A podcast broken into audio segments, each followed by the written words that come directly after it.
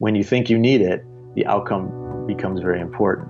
But when you rest in the peace of who you are, when you know you're going to be okay no matter what, that's when you're in the, greatest space to receive what it is that you desire. Hello, yogis, and welcome back to Dharma Talk, the podcast where I interview inspirational yogis about how they're changing the world. I'm your host, Henry Winslow, and this is episode number 28. You just heard a little soundbite from my interview with Howard Falco, the guest this week. But before I get into Howard, just want to make a shout out to my friend in Spain, Pedro Cormenzana, who was generous enough to make a donation this past week to Dharma Talk. Pedro, I know I haven't met you in person yet, but I feel like we're connected. We've been kind of chatting with each other online for a little while, and your support means so much to me. Can't thank you enough. If anyone else would like to make a donation to help keep Dharma Talk up and running, you can always do that on my website, henrywins.com. You can also get there at dharmatalk.show. Okay, so about Howard, our guest this week. Howard Falco is not your traditional yogi. He doesn't teach um, a yoga class with asana and pranayama like a lot of my guests do but he is absolutely a spiritual teacher and an expert who's out there sharing his wisdom. And what better way to broadcast that out to you guys when I met him than through this podcast? So, Howard and I talk about a very specific moment of awakening that he went through, which revealed to him what was important to create peace and happiness in this life, and ultimately led him to leave his lucrative career in finance he talks about why self awareness is so vital to your ability to create, to find peace, to gain wisdom, and how so many people are actually sabotaging themselves unknowingly in these processes. Finally, we talk about how to reconcile setting intentions with relinquishing expectations. That's tricky. And the final magical ingredient apart from those two things, that it takes to grow. Howard's got two books out, and I'm excited for you to hear him talk about those books and all the other ways that he's sharing these important messages and influencing people to discover who they really are. So we'll get into all of that. Please stick around and enjoy this interview with Howard Falco right after these announcements. Yogis, I've got some travel dates coming up and some special events that I hope you can join me for. First, the weekend of October 13th and 14th, I'm going to be down in Miami, Florida with my wife, Veronica Lombo. On Saturday, I'm teaching a workshop called Hip Therapy for Grounding and Tension Release. And on Sunday, Veronica's teaching mood boosting meditation and practical pranayama for mental wellness. Then, the weekend of November 17th and 18th, I'll be teaching at the Yoga Dojo in Richmond, Virginia. I'm teaching a workshop called Take Control Through Lightness, and then the next day, Find Power in Vulnerability. The following weekend, Saturday, November 24th, and Sunday, the 25th, Veronica and I are at Hot Yoga Richmond. I'm teaching another hips workshop, and Veronica is teaching sadhana, creating your yoga practice beyond the poses. If any of those events appeal to you and our schedules are aligned, you can find out more details on my website, henrywins.com/events. Go there and sign up. At Lighthouse Yoga School in Brooklyn, New York, we are currently enrolling our next 200 hour teacher training for January 2019. So, yoga teachers looking to level up your teaching, aspiring yoga teachers who want to do your first training, or yoga students who just want to take their practice a little bit deeper. You can get more information about that also at henrywins.com slash events. And if you apply now using my referral code HenryWins, you'll save $100 on your tuition. There's no fee to apply, so go ahead, put your application in, drop the referral code, and lock in $100 off. What's your purpose? What's your vision? What mark will you leave on this planet long after you're gone? I'm Henry Winslow, and you're listening to Dharma Talk, the only podcast where I interview inspirational yogis on how they're changing the world in their own unique ways. Whether you're still searching for your purpose or already walking the path, I hope these stories get you excited to live your Dharma. Hello, Dharma Talk community, and welcome back to another episode. Today, I've got a special guest on the line, Howard Falco. Howard is a spiritual teacher, expert, and coach on human understanding and peak potential. He's the author of two books on mindfulness and self awareness. I Am The Power of Discovering Who You Really Are, and Time in a Bottle Mastering the Experience of Life. Howard teaches individuals how to tap into their true unlimited self, opening them up to a world of new possibilities in the process. Howard, it's a pleasure to have you on. Excited to talk to you more about your books and everything that you're teaching all of your followers. So, how are you? I'm good. Thanks for having me on, Henry. Yeah, my pleasure. My pleasure you know, with all of these interviews, no matter um, what kind of experience and wisdom you bring to the table, I always like to open up with the same opening question. And today will be no different. So that question is this What does the word Dharma mean to you? And what is your Dharma as you understand it today? Mm, great question. Um, to me, Dharma means uh, the ability to know your truth and to follow it. Um, and that's for me what uh, what I am doing every single day, and, and what I've been doing uh, since uh, the experience that sort of uh, my awakening, or what woke me up to some beautiful, incredible insight and awareness on the nature of life.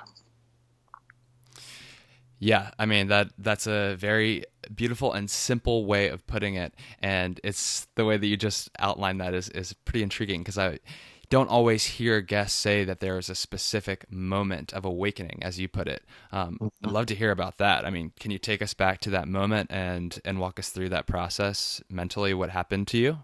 Absolutely. Um, the process really started when I was um, 14 years old.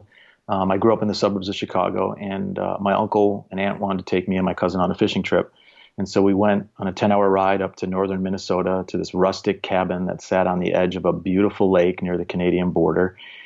And we got there when it was dark, unpacked the car, everybody went to sleep. And of course, being 14, I wanted to check out the surroundings. So I walked out the cabin door. We had a little dock there on the lake, went right to the end of the dock, and I just stood there.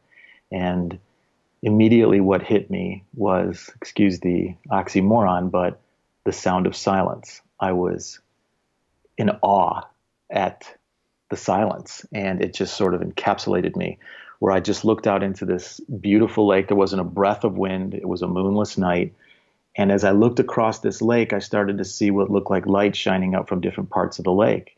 And I noticed these lights were not only in one part, but they were covering the entire lake. And for just a split second, Henry, I didn't know what was going on. And then I looked up. And in that moment, I was shook to my core in such a profound and awe inspiring way. I could not believe what I was seeing above my head. Um, this, there were more stars in the sky, as I explain in the book, than, than there was sky. Um, and I saw the Milky Way stretch across from one end of the sky to the other, and I just, the breath was literally taken from my lungs.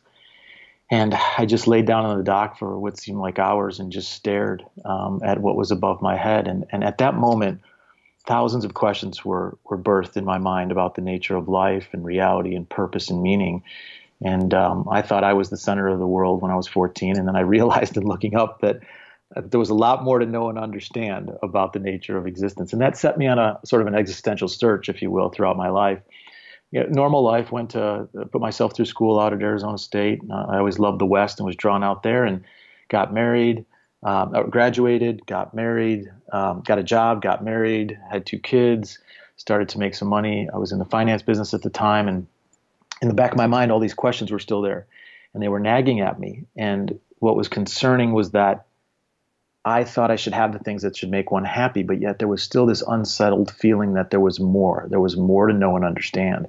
And that pushed me to a point in my mid 30s where I thought I had the answers, but I wasn't happy. And I thought the last one must be, you know, what they teach you the American dream to have millions of dollars. And then one day I realized that money wasn't it. That what was really important was our connections to one another and the love that we share between one another. And when that realization hit, I was pleased to know that piece of it, but yet scared in another sense that the last answer I had for peace and happiness was gone, meaning um, it wasn't going to be money. So I was sort of out of answers as to how to create that that feeling of contentment and love. And so I was uh, really shook to my core in a scared way and sort of reached my hands up to the sky to um, the universe or life or God. And I said, I'm ready to know more. I am ready to know. I don't care what it costs me. I don't care what I have to give up. Show me. And I let it go. And then couple weeks later, I was in a seminar uh, for um, something about the finance business, and the, the, instructor was teaching to about 20 of us, and he was talking about the nature of how we make decisions in life as it relates to financial markets and how that impacts us, and that we're creating the whole experience. And right when he said that, something clicked off in my head about yeah, we are creating the whole experience, but how we perceive and react. And that opened the floodgates. And I realized that the control was in me for happiness. And that's what really, quote, woke me up was that it was no longer something outside of me, it was something within me. And now at least I knew where it was. Now I had to figure out how to access it and control it, um, so to speak. the second thing I realized, which was really powerful, was that I'd asked these incredible questions a couple weeks earlier and the universe answered me, and that got me excited too. So, mm-hmm. So anyway, so that was sort of the that's sort of the short story, and then that led me to six months later, where I was in such a mindful state going into life, going, "Where's the information coming from today?" Because if it can come in a finance seminar, it can come from the person next to me in the grocery store, or the license plate in front of me, or a movie line, or a, a song line, and that's what started to happen. It started to flood my existence to where I had a second experience um, in late uh, December of 2002 that was the the Grand Mal uh, experience, and uh, that took me a year to get my arms around. And it was a very humbling experience, and I'm happy to share more, whatever you want to know. But when it was done, that's when I wrote "I Am" and left my job. Well, first of all, I just want to kind of react to what you said already. Um, one thing is, I think you're absolutely right about um, that realization, which was sort of a side side point for you, um, that this information can come from anywhere. I think it's very mm-hmm. tempting to think that you have to, you know, go on some sort of spiritual pilgrimage to India or you know whatever the case may be. But no, this information, this divine information, really can come from anywhere. If it can come from a financial seminar, as you said, something that seems totally on the other end of the spectrum, exactly, yeah. it can come from anywhere. And right. the other thing that I that was really striking to me about your story is that um, sort of the full circle irony of this moment on the pier, looking out over the dock. You believed as a 14 year old, as many young kids do, that you know your entire experience, you're the center of the universe, and then you know there's so much more out there. You had this much broader perspective all of a sudden from seeing the stars, and then in your 30s, you realize that actually all the power does come from within you. exactly. That's exactly yes. right. Yeah. So yeah, it's very cool. Went full circle. Exactly. Yeah. So I, I do want to hear about the um sort of the next chapter of the story. Tell us about what happened with what did you call it the this next event? Yeah, it was sort of a a category ten um, opening. So the what happened was I had opened to so much possibility, meaning I wasn't judging anything in my awareness, in my existence that it had a, in some way, shape, or form for life or for myself. And because I didn't have judgment, I was able to see the message in it. And I wasn't forcing it, I was just very present and very mindful. And that allowed the pipeline, so to speak, between awareness and my consciousness, uh, or, or uh, the consciousness of, of life or the divinity of life, and my consciousness or my awareness to connect. So, like the pipe became clear. And so if I asked a question, it would normally, when this first happened, it would take about a week, and then I would get it through uh, a movie line uh, where I saw the subtext of the movie, where the, the spiritual nature of the movie, if you will, or a song line or a comment from a stranger. And then it would take just a few days. And then it was down to like a day when I asked certain questions. And then I was sitting at my office one day, and all of a sudden, boom, I just got this incredible insight and, and, and sense of knowing. And I wrote it down as fast as I could and it was like it was dropping in from the crown of my head, like a, like a I explain in the book, like the first raindrop that hits your head when it's raining, and you're not sure whether or not it's a raindrop or a bird, and so, um, but it takes you a second to kind of go, what was that? And then another one hit, and I wrote it down, and then another one, and then it started to rain, And then it started to pour. And I couldn't write it fast enough. And so I got up and I didn't know where I was going to go, but I had to leave. And I got in my car and I just drove and I ended up at the public library where I live in Scottsdale, Arizona. And I just got out of the car and literally followed my feet. I remember my heart beating in my throat. I didn't quite know what was going on. I wasn't scared, but I knew it was something incredible. And I sort of walked where my feet led me, which was to the psychology, spiritual philosophy section of the library. And I just grabbed whatever book resonated, and they happened to be the works of uh, Buddha, Confucius, Lao um, Christ, the Old Testament, and I Freud, Jung, and I, I took these books into the back of the library, and just the first one I opened was the complete works of Freud, and I opened it up and put my finger down and started to read a paragraph, and it was if I had read the book a hundred times, and I could see what he was explaining and, and saying and it was it made sense. It was like if you didn't know a foreign language from one minute to the next and all of a sudden you could understand how to write it read it and speak it. Hmm. and then i opened i think it was a book uh, of confucius's sayings and then i opened the new testament to a couple parables that i'd heard many times before and saw the gross misinterpretation of it. And uh, anyway at that moment i was brought to my knees in a state of unbelievable grace and humility and i just made a commitment at that moment that for the rest of my life, I would be a good servant to this awareness and do what I could to share it. Um, I was a little scared because I knew the doorway to this wisdom was humility, the ability to humble thyself, and and I felt like, you know, who am I? You know, I'm some guy with a couple kids, you know, coaching uh, baseball, club baseball for my son in, in the middle of Scottsdale, Arizona. Who am I to have this grace and and am I going to lose my humility by going out and and teaching it? And the answer came back in the same way it did with every question I asked. Was sort of a feeling or a knowing that just said, "Hey, you know, Howie, uh, you know, you don't have to worry about it. You're not special. Nobody is, and that means everybody is. So everybody is worthy of this information. So you don't have to worry about that." Mm-hmm. And that was sort of the green light for me to go ahead and, and write and speak and teach it. So when you first had that that raindrop or or bird dropping, as the case may be, um, mm-hmm. was it clear to you what the message was, or was it just more of a, a feeling that didn't really um, uh, materialize until you got more of the the raining and pouring? Uh, no, it was it was a feeling that immediately became a knowing. So, for example, one of them was this profound, incredibly profound sense that love is all there is, and it was a feeling that turned into a knowing in other words, the knowing was when I looked out after that experience, out through my eyes, I could see it. I could experience it because I knew it to be true. Mm-hmm. Um, uh, the, another one that came in was uh, um, uh, not knowing is knowing. And it was a feeling, you know, of being humble and having your mind open because when you're open, there's space, there's room for the universe, uh, for divinity to provide wisdom.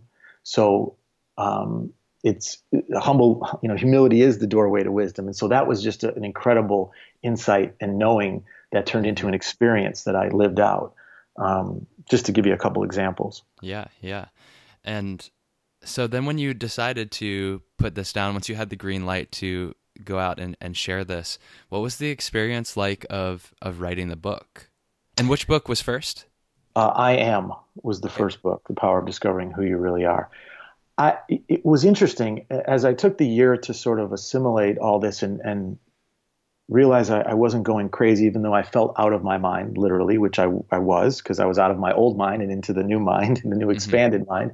Right. Um, I it started pouring out of me. And when I mean pouring out of me, I mean my wife, who's an angel, you know, had to hear me process all this, you know, the cosmology, the universe, and energy and matter, and and the psychology of who we are, and I mean, just a litany of things. And finally, I decided to journal to help get this energy, which I was literally vibrating, out of my body. And so when I was journaling, all of a sudden, one day, I'm on my back patio journaling, and I look down and there's a piece of poetry. Now, I'm 35, 36. I've never written poetry in my life, but I thought, you know, this is a really beautiful piece. And so I'm going to continue to do this. So I wrote about 30 poems, And then when I exhausted that, I finally went to my wife and I said, I have to write about this. I have to do this. And I guess it was getting the courage to do something I hadn't done before, other than mm-hmm. business letters or English papers in college. And that's when I started started to write. And I every night I would write. And at the end of a year, I had a whole bunch of files. And then one day I went into a, a room at the library with a big whiteboard and all the files I started putting them in an outline, and the outline fit in perfectly with a couple spaces, which I eventually filled in and then the title came. And so I had a manuscript. And then I just went to the next step, which was, okay, what do I do now? And I knew I had to clean it up and get a professional editor to help me work with it and, and make sure it was presentable to the place that I wanted to present it, which was a publishing agency. And that I was off and running. Yeah. And I know that you've gotten um, quite a bit of recognition for it. I saw that you had an interview with Deepak Chopra, so it's it's obviously been received well. Um, Mm-hmm. What has it been like to go out? I'm sure you had some sort of um, I don't know marketing or promotional tour for the book. What has it been like to see the reception of the book? It's been interesting. Um, it's been I, I, don't really have words to express the joy and and the um, the feeling of being able to be a good deliverer and a good servant of this awareness and be able to see the shift in people's eyes and in their hearts and their souls when they realize the beauty of who they are, when they realize the unlimited possibility, when they when they see the lies and the and the um, untruths of, of the stories that have limited them uh, through nurturing, upbringing, personal experience, genetics. So it's been a beautiful gift to be able to to present this book to people and to help them understand it and understand themselves more. So I, it's hard to really put into words, but um, it's been good. On the other hand, um, there's definitely people go one way or the other with the work. They either can't get enough. In other words, they're, they're, they're reading it and consuming it over and over and over again. Uh, that people read it many, many times, of all ages, all genders, all races, or they run mm-hmm. and they don't even want to know that it exists. So it's it's really an interesting dichotomy between people who are ready for this work and people who um, aren't well, I can see how something that um, totally radically shifted your own worldview could be polarizing. You know that it asks a lot of of the reader if you're going to take that information on. Yeah, you have to be ready for the journey. There's no question about it. And and I, it took me a while to understand that because at first, you know, I, I was like, why wouldn't anybody? Here's the, you know, the the the holy grail, so to speak, and you know, just of, of beautiful information. Why wouldn't anybody? But I had to learn that everybody in their own time is ready to come to, to more truth about the nature of life. Right, right. You got to respect the process of, mm-hmm, of exactly. every single person. Um, so, what is what's one of these stories? You know, give give our listeners a a teaser of one of the stories that people tell themselves that can hold them back from this this understanding. I'm not worthy. I'm not good enough. I'm not smart enough. I'm not pretty enough. I'm not um, you know, I mean, there are, you know, they say there's a million stories in the big city. Well, everybody has their own story based on how they grew up and how they learned to look at who they are. And, you know, upbringing and, and nurturing, when we're children, we, we have nothing but love for the world. So when we get treated badly or we get told negative things, we don't see bad in the person that's telling us or the bad in the person that's doing these things to us. We turn and see bad in ourselves that we can't see in the world because we only see love. And so it ends up creating a negative story for the individual. And then that story, that I, whatever that is, the identity, is what life is connecting to. That's why self awareness is so vital to the process of the power of your ability to create, for the process of your ability to find peace, for the process, process of your ability to gain wisdom. Um, so it's about coming to uh, an understanding of what your story has been and questioning whether or not it serves you. But so many people in the world, unfortunately, have negative stories about themselves that they're living out every day and suffering because of it. Now, suffering has a purpose. Its purpose is to bring us to question mm. so that one day we might ask the right question or be ready for the information. But the, the most stubborn suffer the most until finally life humbles you. Um, so that that's sort of an overview. Um, yeah. But there there's I mean I could tell you so many stories that, that stories you would believe and stories you wouldn't believe of how so many, unfortunately, have been treated as children and have lived it out through relationships and bad business decisions and, and addiction and abuse. And um, so, so my mission continues to be to, to enlighten as many people on uh, the truth of who they are. Yeah. Um, one thing that I often ask the guests on this show is generally, you know, I have a lot of yoga teachers on here. Um, I'm curious what their practice is, but for you, I, I'm also curious. You know, you had this sort of download of information and then went on to um, disseminate it. But is there an ongoing practice that that you keep up in order to I don't know, stay humble or stay receptive to to more information. What is your day to day practice of of being open to this entail? Yeah. So the first thing I do when I wake up in the morning um, is simply take a few minutes in a quiet meditation just to say thank you. Uh, thank you for my life. Thank you for the day. Thank you for the love. Um, and that sets my day in, in a really good space. Um, and then at night, it's the same routine. Um, it's a prayer of thanks uh, for everything that the day has brought, all the teachings, and I set the intention for what I want to experience tomorrow and what I'd like to do. And then I release the need or I release the expectation. And I think that is one of the most powerful places that a person can put themselves in um, to help the forces of life create with you um, because you're in a, you're in a state of, of humility.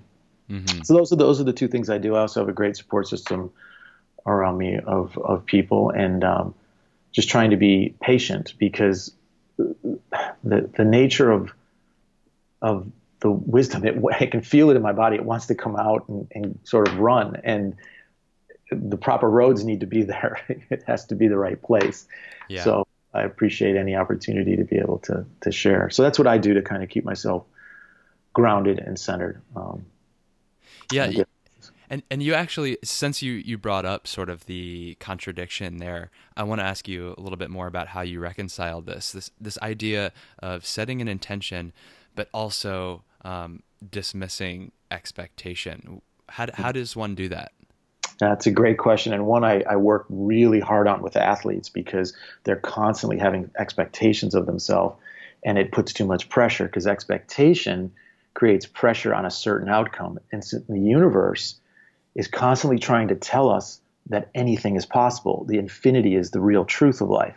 And so anytime we put a, a, a box around that, life tries to blow that apart to show us that anything is possible. So for, for me, um, uh, teaching or, or living the nature of, of of not having expectation is just simply setting an intention and having the F word, which is faith. Mm. Faith that life will take care of it. And the analogy that I love the most, that I've used many times in many speeches and talks, is the one of the seed and the farmer, and how the farmer picks a certain crop that he wants to grow. He works the soil. He takes that seed, to which to me is the intention, just like our thoughts are seeds of intention, and he plants it then it's not over.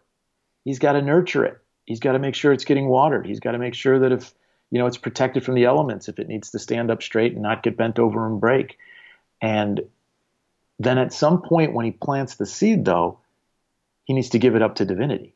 He can't do anything more once all the conditions are there. He just has to go back in the house and wait for that brown field to turn green with a crop. Mm-hmm. And that's that's the magic of life. So that analogy I use in, in, people that are trying to create anything, there's only so much you can do. You always have to constantly check hey, is the water clean? Is the soil nutrient? Because you think you might have the conditions in your life set, but is there something corrupting the conditions? So you always have to be aware and open. But once you're at peace that you've done everything you can, then life requires that last magical ingredient, which is the ingredient of faith. Mm-hmm. And knowing that no matter what, it's going to be okay. You don't need it to survive which is another misnomer because we all have everything we need to survive and we've gotten through trillions of years of transformation from stars to to individual consciousnesses that we're going to be okay. And once we release that with keeping the intention it's sort of a balancing act um, that's the most powerful place to be i've found I love that metaphor. I think that's um, that's a really effective and efficient way of putting it. I'm not sure how familiar you are with traditional um, yoga philosophy, but there we have a similar kind of set of of conditions and and balances. There are these two concepts called vairagya and abhyasa, which translate loosely to practice and non-attachment. And mm-hmm. it's it's this idea that you have to keep doing the practice, but it's not because you are dead set on any particular result. You're just doing it for the sake of of of the practice of keeping something up. And then there's this other piece called Ishvara Pranidhana, which translates sometimes to faith, as you put it, also sometimes to surrender. And you know, it's it's because you have to surrender your own control over that outcome. Mm-hmm. It's that's beautifully said. Um, exactly. We don't have ultimate control. We can only do so much to work with life and work with the universe. But there's nothing wrong. I, tell people there's nothing wrong with wanting, desiring, having creative intentions. That's why we're here. We're here to create. We're creative beings. And so there's nothing wrong with any of that. You just don't want to slip to need. When you get to need, that creates pressure. And pressure creates time. And so when you get back to gratitude and thanks and faith, it puts you in, in the best space to create. But again, you can't connect to the outcome. You have to detach from the outcome, which is, um, w- which is what makes it so powerful. Mm-hmm. And so challenging.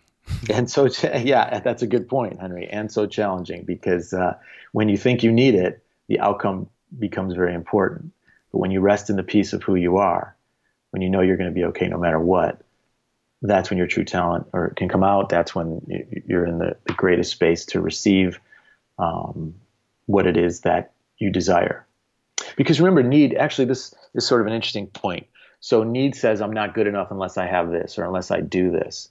And and the message life is trying to get, I believe, life is trying to get to each one of us is that we're perfect exactly as we are in this moment. That means we can't be a, a different iteration or version in the next moment, which is the, the continuing evolution of life, but we're perfect just as we are in this moment. And when we realize that, then life allows us to transform into what we want to be. Mm-hmm. But not until we get that message and we get that lesson. And that's the power of now. Huh. Right. Yeah. The, the power of now. Is that what you said? Yeah. Yeah. Yeah. That's right. That's the power of being present in now and appreciating where you're at now. Again, not that you don't have desires and aspirations for um, or dreams of, a, of, a, of an experience you want to create, but you don't do it at the expense of now. Right. You're appreciating now along with that dream. So ever since this um, this major moment of awakening, this epiphany that you had, has it all been smooth sailing since then, or have there been moments that you've run up against against the current and sort of struggled with with the new information or or how it applies to your life? What happened in, in a moment like that, if, if, there was one, and then what did you do to get through it? Mm, that's a great question. So yeah, there have been moments. I've never struggled with the information itself. Um, there was a moment of fear of would this ever go away, and I asked the question, how does this how does one remain in this with this door open? And the answer was humility. So I'm very I've been very guarded, probably to a fault, um, uh, on the humble side of things, trying not you know even though I wanted to sometimes when people are filled with spirit, they go to the street corner and they say, you know, listen to me, you know, because they're, they they understand that connection and they're they're trying to share it. But the biggest challenge I think was the energy was so powerful that it took my nervous system some time to adjust to it and my understanding some time to catch up with it in regards to its place and time amongst people who are looking for it. So um, I thought everybody would want this immediately. And I was shocked when I realized that people are happy being shrouded in the mystery, so to speak, and going through life trying to figure things out. And to a certain degree, they're comfortable in the suffering. And I had to respect that until they asked. And so that's been a balancing act for me to learn how to pace this and to find where it's going to and who's ready for it. And I was shocked, Henry, by some of the circles that have the title of spirituality around it that weren't even ready for this layer. Mm-hmm. That's been very shocking. But I, again, everybody at their own own time and pace. So it's just been a game of faith and, and patience and, and being okay with wherever it is. Um, so that that's been the biggest challenge is just because it's been it's been such a powerful force inside me. Are you willing to share maybe a uh, one of these specific cases that you ran against some resistance to to the message you were trying to get across? Um, well, I, there's there's a lot of them that kind of have an overall theme to it, and um, um, I, it's just if if people say this is what we're looking for, this is what we want, this is who we want to share messages, and the work has received incredible, you know, humbling feedback. You would think that when you present it, you would get a response. Well, what what's happened with this work is I don't even get a response sometimes. It's mm-hmm. it's just I mean after a couple phone calls, I mean it's like I, I don't exist. And it, that took a while to kind of realize, wow, I can't even. I mean, just say no or say, you know, no, thank you, or you know, we're not, you know, this isn't for us, or whatever. But it's it's very yeah. odd. People don't say no to this. Uh-huh. They just they either want it, and they and I've spoken many many places which have been outstanding, um, or they're just not ready. So there's kind of like a deer in the headlights. It's just, I know this is someday we want to say yes, this just not yet. so we're just not going to respond. So right, right. Um, that that's about as specific as I can get. But it's been some surprisingly um, uh, spiritual places. But again, I, I feel like this is again I say this with the most humility. So please understand that. But I feel like this is paradigm shifting work in, in, in, in the way that we look at the origin of who we are and where it comes from. Mm-hmm. just another layer. And so that's all just patience is all it takes. But I'm very happy and pleased to serve the people that I've been serving and doing the work that I'm doing. One of the interesting things, Henry, is that, you know, as an ordinary guy, so to speak, um, when this happened, I had visions of maybe shaving my head, putting a robe on, but I, you know, I didn't want to do that. That wasn't me. And so there was this piece of me that I kept that said, I'd like to bring this in a very mainstream way, a very straightforward way, and, and reach the masses who aren't really being spoken to. It's either a spiritual mm-hmm. circle, a religious circle, and I wanted to bring this to so many of the SBNRs, the spiritual but not religious people that are, you know, the largest growing group in the world. Mm-hmm. And so what was cool is the, the, the information kind of came out in a very straightforward way in I Am, and I started getting calls from athletes, um, which I thought was a really unique twist. Wow, I didn't expect that, and professional athletes, and so it was great for me being someone who knows that that arena very well and can speak that language that was just one area. I thought, okay, if life is going to bring this to the mainstream that way, then let's go that way, um, as well as speaking on the spiritual side. So yeah, maybe that's I, why I'm a Gemini. I don't know. Two yeah, and, and, you mentioned the athletes earlier, so I actually did want to to ask you about that. Um, first of all, so so smart of you, and um, uh, I totally agree that you have to be willing to serve your role. You know, if other people are being reached by a different message, if it's all getting people to the same place, then mm-hmm. you know it's it's just like everything that you've been you talking about. You know, you don't attach yourself to any specific role that you see for yourself. You see where am I serving naturally, and okay, let me let me lean into this. You know, so. Um, who or how how has um, your work started to impact some of these athletes? Can you tell us like a story sure. about um, someone's someone's transformation?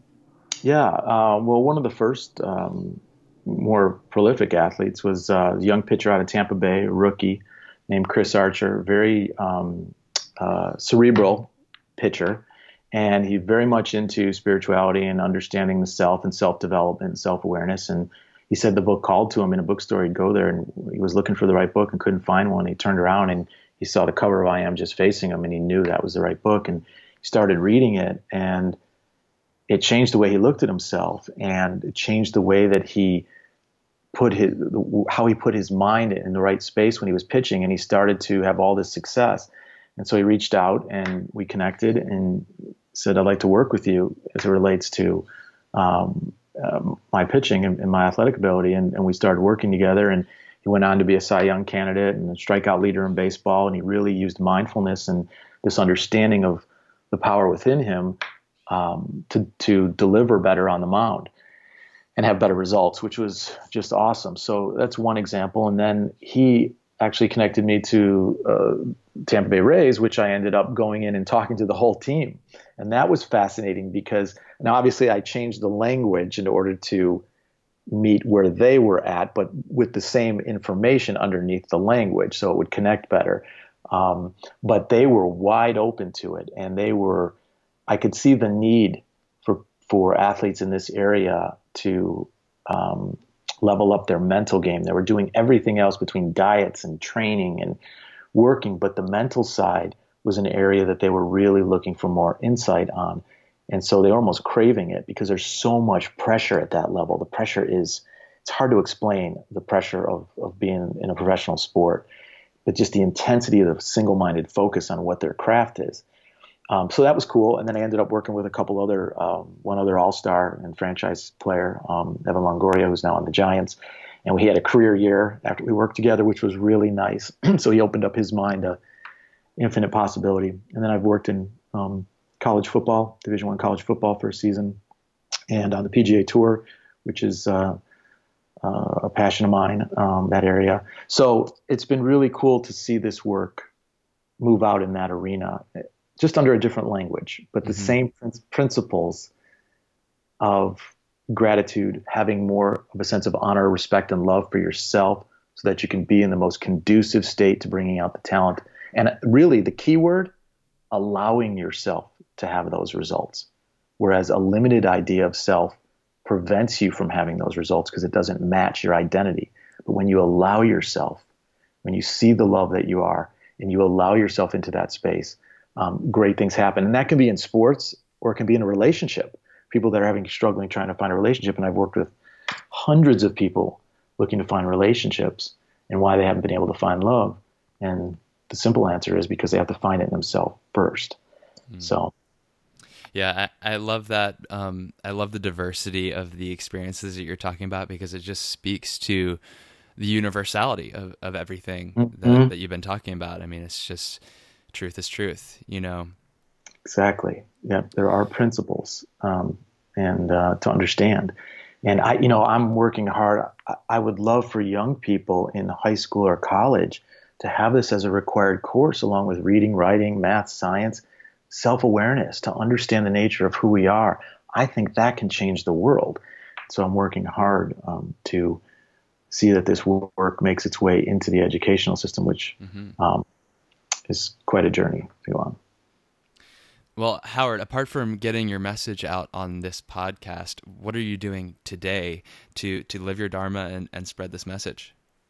So um, I see people on a daily basis in private sessions at my office or on Skype and FaceTime. I've got my two books out through Penguin, which are on Amazon and should be in every bookstore, hopefully.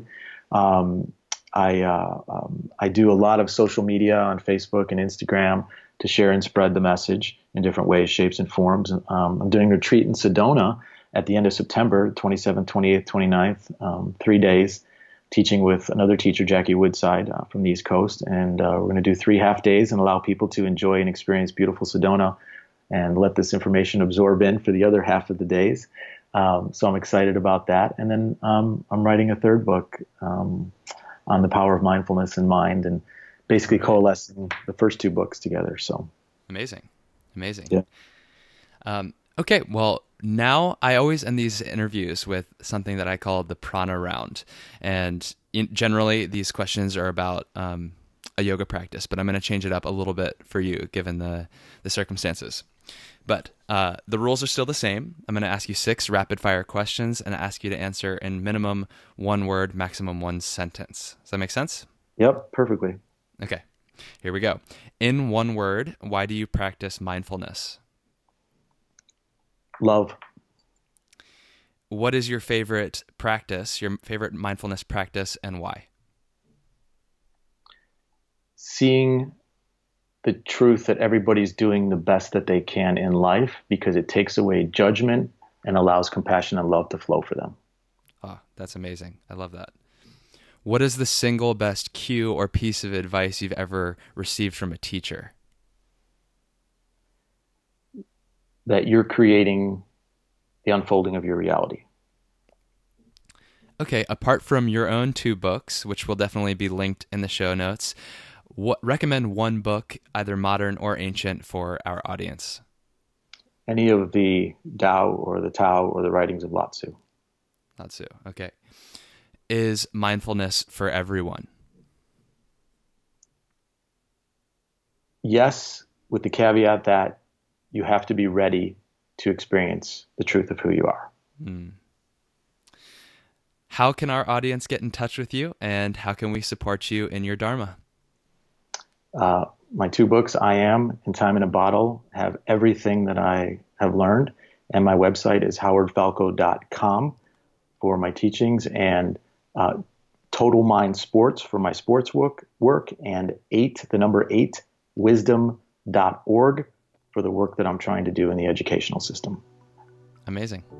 Howard, thank you so much for coming on, sharing your story, having this conversation with me. I know our uh, our listeners are going to get a lot out of it, so I really appreciate that. My pleasure, and Henry, thank you for all that you do to share information around the world. I really appreciate it. You got something out of this episode, if you like Dharma Talk and want to keep it going, please do me a huge favor and subscribe, rate, and review on iTunes. I know it's not the most convenient thing to do, but it makes all the difference in getting the show out there and more visible to other people who can benefit from it. And hey, if you've got feedback or ideas or you want to get in touch with me, you can do that on Instagram at Henry Wins. Otherwise, I'll talk to you next week. And until then, keep living your Dharma.